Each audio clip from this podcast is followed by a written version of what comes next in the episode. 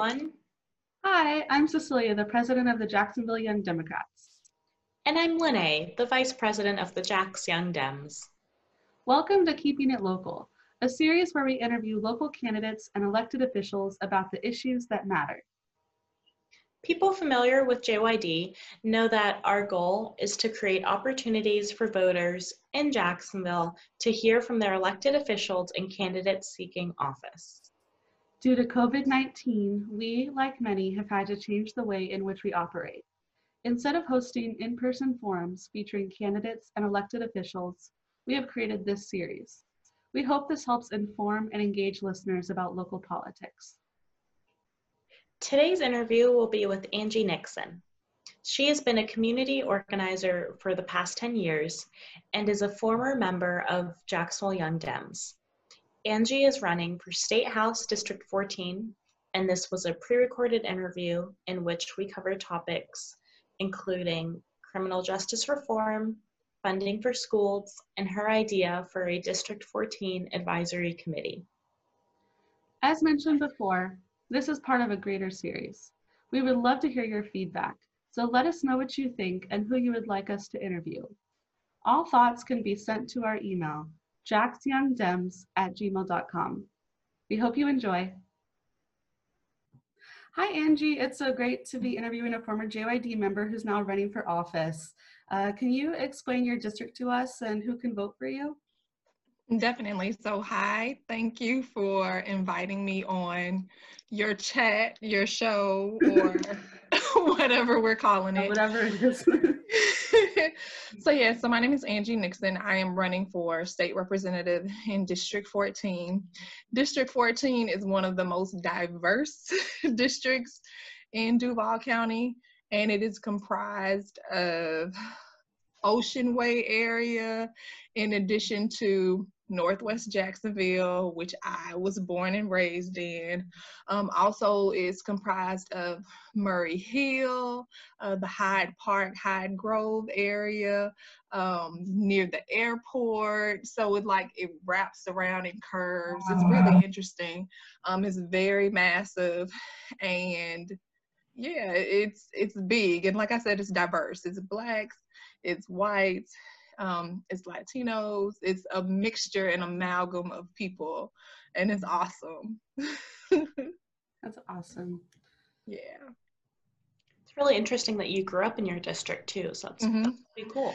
Yeah, so that's one of the main reasons that I did decide to run um, because not a lot has changed in my district, unfortunately, and in some areas things have gotten uh, a little things have been kind of regressive um, and gotten a little worse.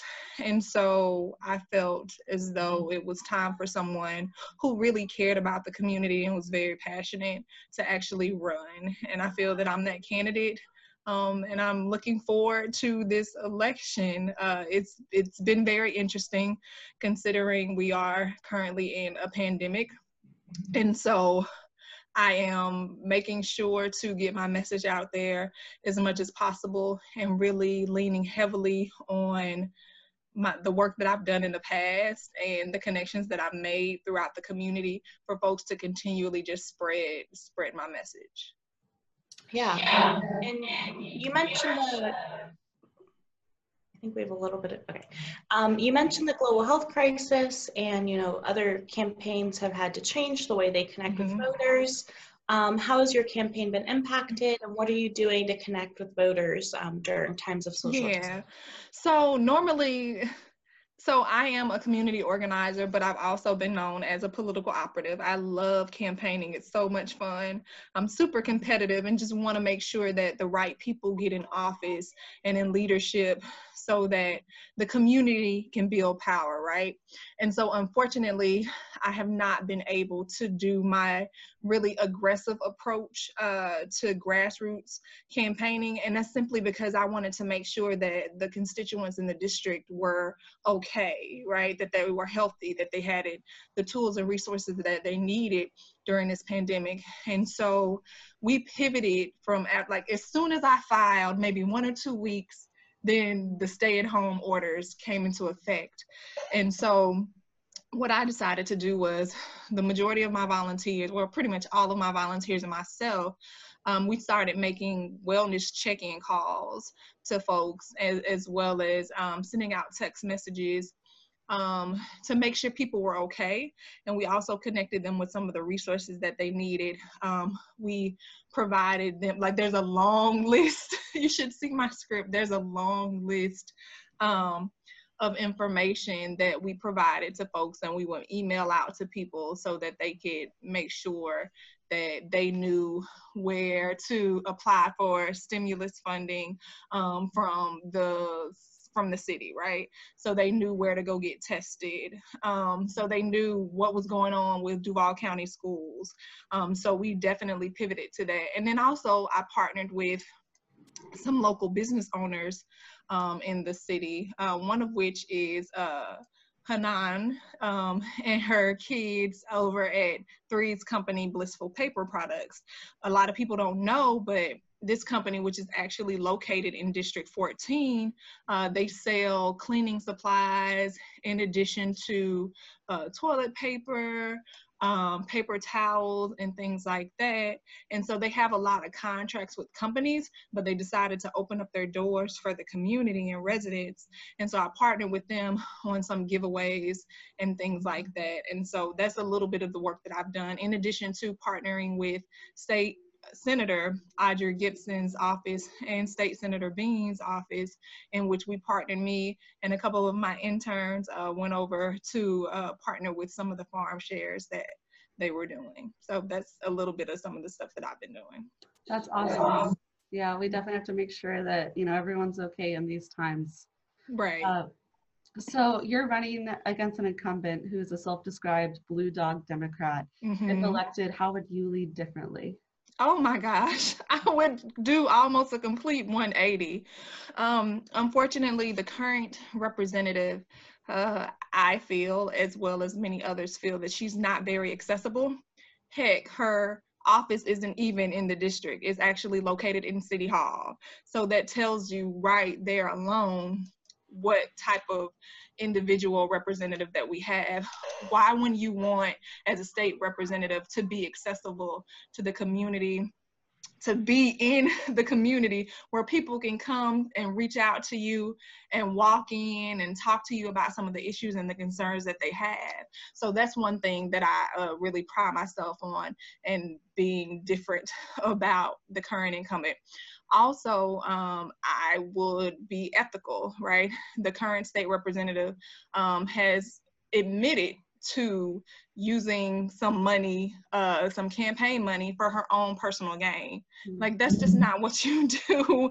I would be a steward of taxpayer money. I'm being a steward of my campaign uh, donors' money to make sure that I spread my message and, and to make sure that folks know just, you know, what I stand for, right?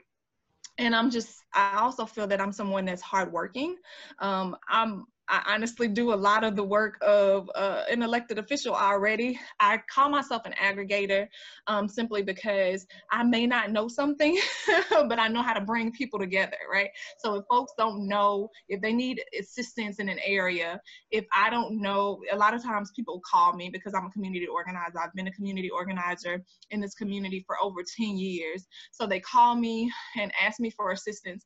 And if I don't know it, I don't just stop there and tell them I don't know it. I look up and research information for them, or I teach them how to find the information for themselves, which is something that I've really been um, going to and moving towards now and connecting them to the services that they need, right? It's really important to um, empower folks. And for those out there that, you know, believe in Christianity and read the Bible and things like that, it's like, um, what is it, the, the fish the fish uh, line uh, verse in the Bible is like, you know, give a man a fish, he'll eat for a day. Teach a man a fish, um, he'll pretty much eat for a lifetime. And so it's really important for us to not just um, provide quote unquote handouts to people, but hand ups. And like really empower them and lift them up and let them know that uh, they can do whatever it is that they want to do. They can ensure that their community is a better community. They can ensure that their schools have the adequate funding that they need. They have to go out and demand that. And so I really pride myself on being a community organizer and wanting to bring my community organizing skills into the into this uh, role as state representative because it's really important. We uh, oftentimes we don't talk to our elected officials. We don't know where they are only when it's campaign season. And so I would be someone that is there 24 7 um, and one of the reasons is is because i was a former district aide in for in state representative district 14 with uh, representative mia jones. And so she treated that job as a full-time job. It's supposedly a, a part-time job but she had an open door policy for everyone and she was always working. And so that's exactly what i would do make myself accessible remain ethical be someone hardworking and someone that folks can trust um, and then also just really not ostracize people for not believing in some of the things that I believe in. Um, and unfortunately, that's what this incumbent does. Um, I believe that you should love people should love whoever they want to love i believe that a woman has the right um, to quality health care and to make decisions about her own body um, i also believe that you know kids and everyone in the community again can really be fully empowered but they have to um, get that education and know what's going on. And so just really remaining in constant communication with my constituency constituents year round. And again not just when i need something from them like a vote. So that's what i would do differently. That's a great answer. And you actually answered our second question in that. So uh, we'll just move on. I mean, yeah, we're going to ask about your experience with political organizing. and You know, I think you definitely answered that. Uh, so in your campaign video, you mentioned the school to prison pipeline. Right. Can you talk a little bit about that and what yeah. actions you would take if elected? Yeah, so the school to prison pipeline. So just knowing that um, in the Black community, literacy, the literacy rates are lower um, as it relates to any other ethnic group. And so um, I previously worked with the Newtown Success Zone. Um, I was over there, and I feel that it's really important for us to to really work on like things like a two generational model. And so what I did over there is I went into the schools with SP Livingston. Um, and what we did was we worked with i had a group of uh, women. We went in and we tutored second graders because we knew that they had to take the fsa in third grade and oftentimes kids in low income communities as majority african americans um, children um, they're not on grade level. And so if you're not on grade level you wind up starting your way into the school to prison pipeline, right? And so we would work with the students and tutor them in reading. And then we wouldn't just stop there. We also um, worked with the parents as well and making sure that they knew how to tutor their kids at home. They knew how to get on focus. And then also just making sure that we addressed whatever issues that they had at home because oftentimes like folks are so concerned with making sure they have a roof over their head, making sure that there's food on the table, right? Making sure that their kids have clothes. And so they're working two and three jobs, right?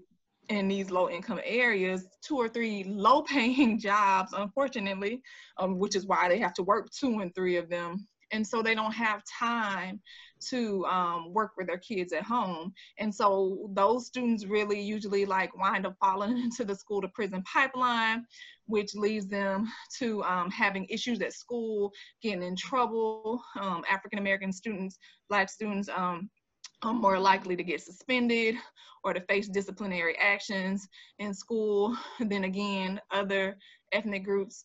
And so just really trying to circumvent that process and really stop that from happening um, early on um, before the onset of that And so um, that's some of the things that I've done in the past and some of the things that I would really try to continue to push for. I know the Newtown Success Zone actually received um, state funding um, for that. Uh, I can't think of the exact grant it was, but um, we also, it was, came from the Department of Education as well as um, the Department of Health because we also work to address some of the health disparities, right? Again, if you are suffering from mental health issues or even things like diabetes um, or obesity or asthma, like that stuff can actually affect how you show up to work or how you show up to school. So it's really important to address those issues because, again, it can lead to disciplinary issues in school, and then that causes kids to fall further and further behind. And so, tackling that stuff on early, working with the families and the students um, can actually help us in the school to prison pipeline. And that's something that I'm really a staunch advocate um, and supporter of ending. Um, so criminal justice reform is really needed in Florida. What would you do as a state legislator to help incarcerated individuals and returning citizens? Right. So, um, as I've previously worked for New Florida Majority, uh, which is an organization that works primarily with Black and Brown communities across the state of Florida um, along the lines of like social justice and things like that. And so they've really been pushing and partnering with or other organizations much recently in regards to dignity of incarcerated individuals. Um, first of all, we really have to push dignity uh, amongst the entire the entire state of Florida, push dignity of incarcerated individuals across the state, like really reframing that message, right? Letting people know that people have made mistakes.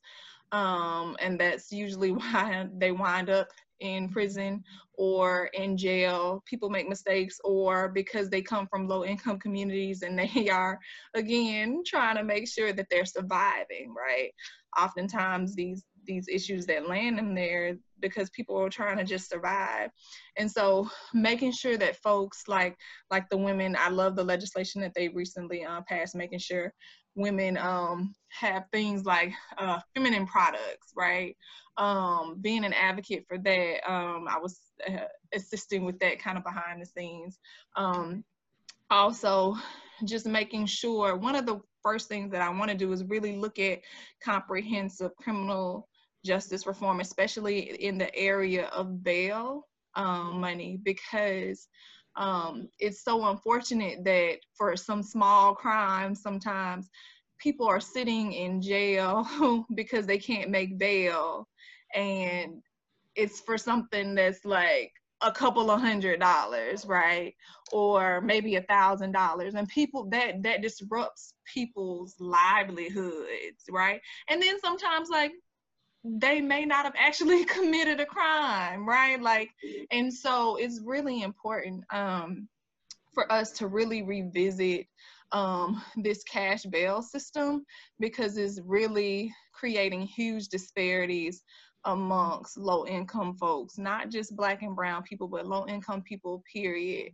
Um, and so that's something that I really would want to look into, um, especially as it relates to some of the lower level misdemeanors, uh, because folks shouldn't be sitting in jail for months at a time just because they can't pay for $500 in bail. And that's something that I'm super um, excited that New Florida Majority has really been working on. They actually have been doing like being a part of this um, this initiative called um, what is it? It's the mama ba- the mommy bailout. And so uh, during Mother's Day, they bail out some moms, some black moms that um, are sitting in jail because they can't pay some small fees to get out. Um, and then, of course, uh, in regards to returning citizens, um, I was assisting with those efforts in regards to allowing them to get their rights restored. And so just really making sure that we protect democracy at all costs, which means allowing everyone who is a tax-paying citizen to be eligible to vote, right? Um, and so that's something that I would make sure that I strongly advocate for. And again, just being a state representative, it's not just always about crafting policies. Sometimes it's about really educating your community about what's going on and really allowing them to lift up their voices um, and to make demands. Listen, I understand that I'm a Democrat and that we do not currently have the majority in uh, the legislature but I do know that I'm a community organizer and I know how to organize people to to raise their voices, to raise hell, um, because in this day and age and always right the squeaky wheel is the one that always gets the oil. And so it's really important for us to make sure that the residents are speaking for themselves um, and that they know how and when and where to come and speak up for themselves. And that and that's something that uh, I would do as a state representative um, to really to do that and and making sure that incarcerated folks have a voice making sure that returning citizens have a voice so that's great uh, so tell us about your District 14 Advisory Committee uh, and how that will help you be more accessible to your Yeah. So uh, I, I love, I don't know everything. I don't. and I'm never going to know anything. So um, I think Bobby Bowden said it best, even though I am a University of Florida graduate, go Gators. Um, I think Bobby Bobby Bowden said it best, and I'm just kind of paraphrasing. Um, just in regards to like coaching, he didn't he didn't admit to knowing everything, and he wasn't the best coach, but he surrounded himself with other coaches that knew different things. And so that's what I would do. That's the same approach that I would take as a state representative even though I'm a small business owner, I'm going to surround myself with other small business owners as well as some mid to big business owners, in addition to some residents, some parents, some students, uh, some elders, some seniors, um, and folks that live on the north side as well as the west side because my district encompasses that. Just surrounding myself um, and creating a committee, an advisory committee uh, of diverse folks uh, to really know about the issues that are going on in their in their areas in their pockets and then also just in their fields of expertise um, or whatever it is that they do right making sure that we have teachers on board even making sure that we have excuse me some of the administrators are that are there because again we have to learn to start talking to each other so that we know what's going on and not just talking at each other and yelling at each other. And so I would definitely create an advisory committee. Um, I would like to meet maybe not every month, but every other month, and definitely at least every quarter, and for them to help come up with recommendations, policy recommendations, because you know, I can say, hey, I think the community needs this, this, this, and that, but I don't necessarily know if I'm not talking to the community. So making sure I'm surrounding myself with members and thought leaders from the community so that we can in fact address issues that they are having in the state house um, and pass policies that would be um, a benefit to those concerns and issues. And so that's one of the reasons that I would definitely uh, start a uh, advisory committee in the district. Awesome. That's a great idea. Mm-hmm. Um, if elected, how will you increase job opportunities for your constituents? Okay. If elected, one of the ways that I would hope to increase job opportunities um, is to partner with companies um, and to ensure that partnering with organ partnering with companies like uh, and then partnering with groups like the Chamber of Commerce because a lot of times they know they're going out, they're actively going out to recruit businesses to our city, uh, the JAX Chamber, which I'm a member of. And so partnering with them, making sure that I know ahead of time some of the jobs that may be coming. And so ensuring that we're offering the trainings that those uh, applicants may need in order to apply for those jobs. Um, so doing things like that, hosting ongoing workshops, it seems as though we're moving into a more distance, distance uh, learning, distance uh, just being online, period. And so, unfortunately, like even my mom, but uh, and even myself at times, there are some things that I don't know. I'm not so super technologically savvy. Heck, you've seen some of our elected officials on Zoom and they were messing up and you couldn't hear them and stuff like that. And so, making sure that we have ongoing workshops to ensure the employability uh, of folks in the district. So whatever it is that my district uh, residents need, right, where they're lacking it, trying to make sure that there are ongoing workshops for them to assist them. And this is something, again, that I've already been doing just as a community organizer. Um, I also do work not just on the north side, but as well as the east side of town. And so we've been partnering. I've partnered with the city um, numerous times and members um, and different agencies from the state to host workshops for small business owners as well as kid kid business owners. I actually last year was the second year for Kidpreneur Fest, which is a kind of shark tank for kids that I created here in Jacksonville. We actually partnered with uh, the Chamber of Commerce, the JAX Chamber, and the Bridges program to help provide um, some funding for this, the kids that won like the pitching contest. Um, and so also allowing them to have an opportunity to meet with members of the Chamber of Commerce to discuss like how to write out a business plan and things like that. And so that's something that I would continue on uh, as a state representative and do, and I'd be able to really amplify the work that I'm already doing in the community um, when I get to the state house. So that's some of the things that I would be doing. I love those ideas. Those are awesome. um, so we know the incumbent in District 14 sponsored a parental consent bill mm-hmm. that provides no exception for rape if a child needs an abortion. Uh, what specific steps will you take to address inequalities facing women when it comes to reproductive health? Yeah. So some of the uh, steps that I would definitely take, again, it just goes out it goes back to as a um, state representative, it's not just always about crafting and creating policies. Sometimes you just actually have to talk to people. Um, and one of the things that I would do is partner with uh, those thought leaders in the area, partner with doctors, um, and asking them to come to the community and talk about the importance of making sure that women have access to quality health care. Um, explaining to folks why uh, this parental consent bill um, should have never passed.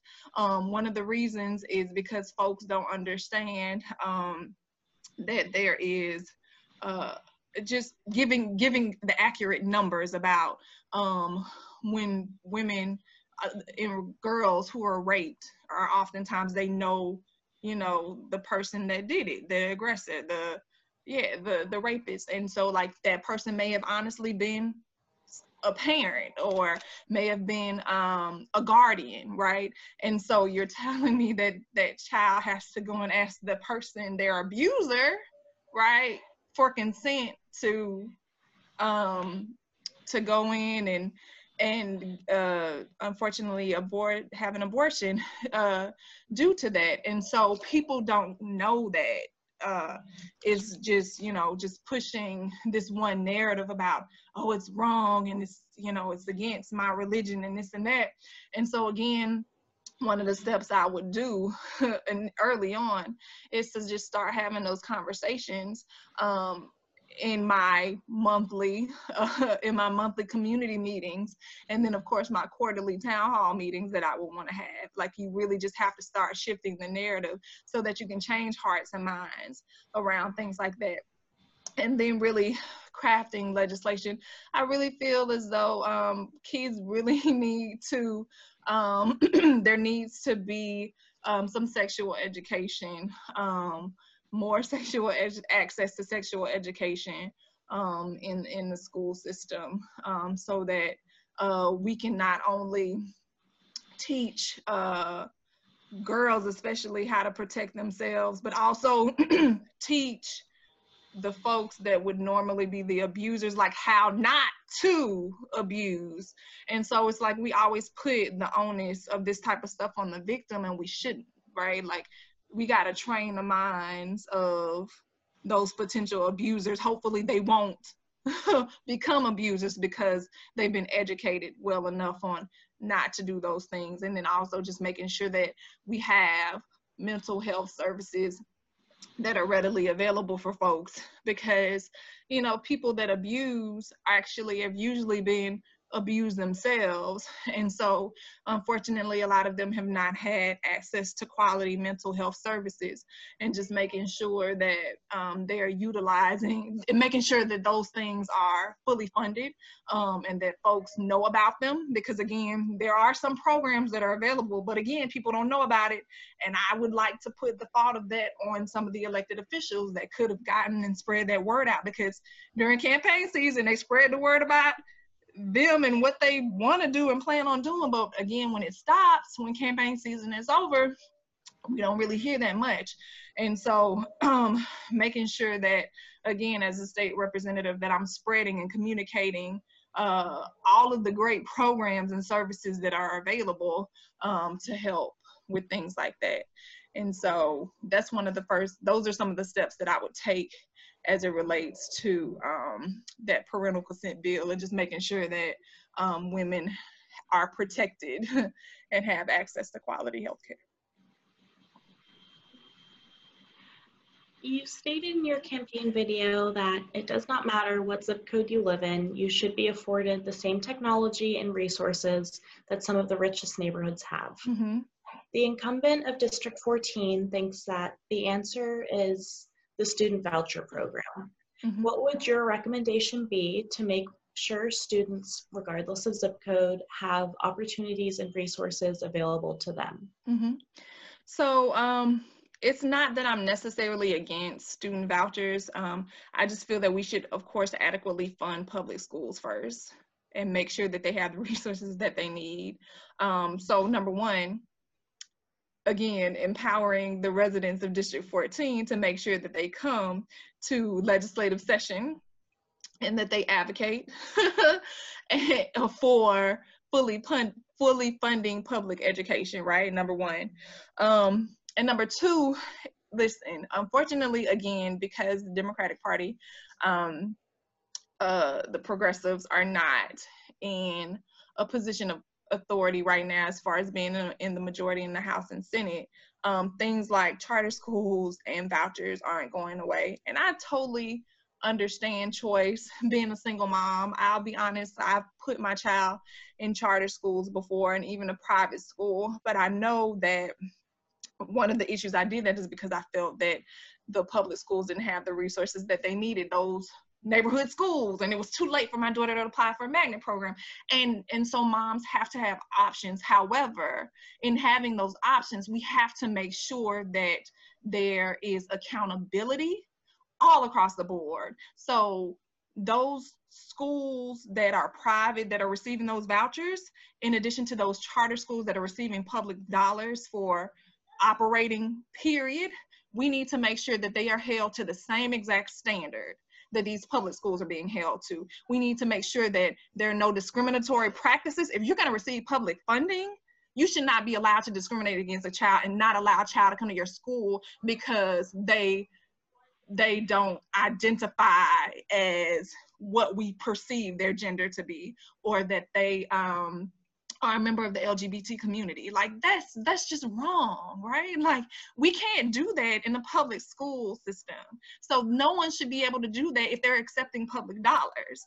And so that's something that um, I would be a staunch uh, advocate for, like just making sure that there's parity, like across the board. Like you, if you're if you are receiving public funding, you have to make sure that you are accountable that make sure that your test scores are on par, just like if just just like Raines and Ribault and Northwestern and Jeff Davis have to do, or they or there will be some type of action that has to be taken. And so those are some of the things that I would advocate for. Awesome. I definitely agree with you. Uh, so, what's your favorite thing about Jacksonville? Ah, my favorite thing about Jacksonville. We're surrounded by so much water. I am two things. So, I love water. Um, I'm a Pisces. Uh, I was a lifeguard for the city of Jacksonville for over 11 years. Um, every summer, I started when I was 15, went throughout college, and then yeah, after I got out of college, so every summer I would come and lifeguard. And so I just love the water. I love, I love going and sitting down in front of the St. Johns River. And like recently, mm, like a few years ago, I saw the, my first dolphin. and I'd always hear about them in the St. Johns. I mean, I've seen dolphins before, but it's not St. Johns River. And so I was just like so amazed. But I really love just our water system, and it's really important for us to make sure that we keep it clean.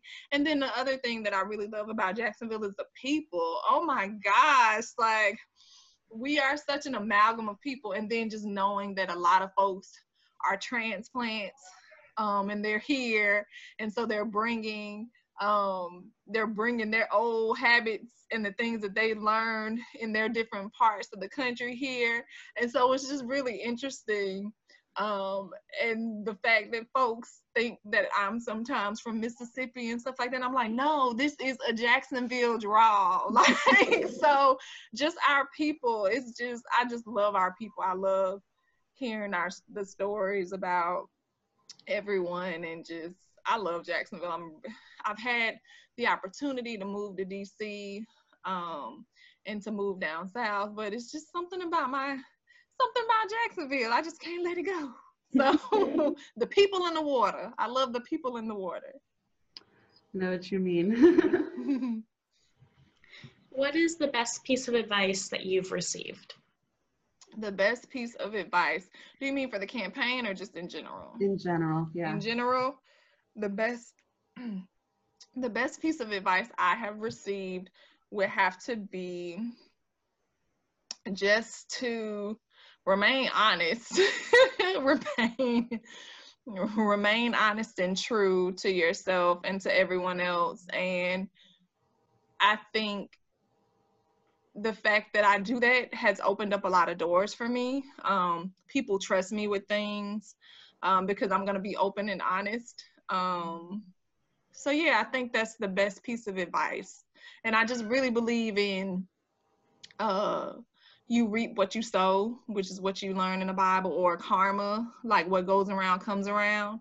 And so just again, really being honest um with folks and truthful um i i get that in return or, or like I, I feel like i have this spirit of discernment and so but it's because i've been honest and truthful.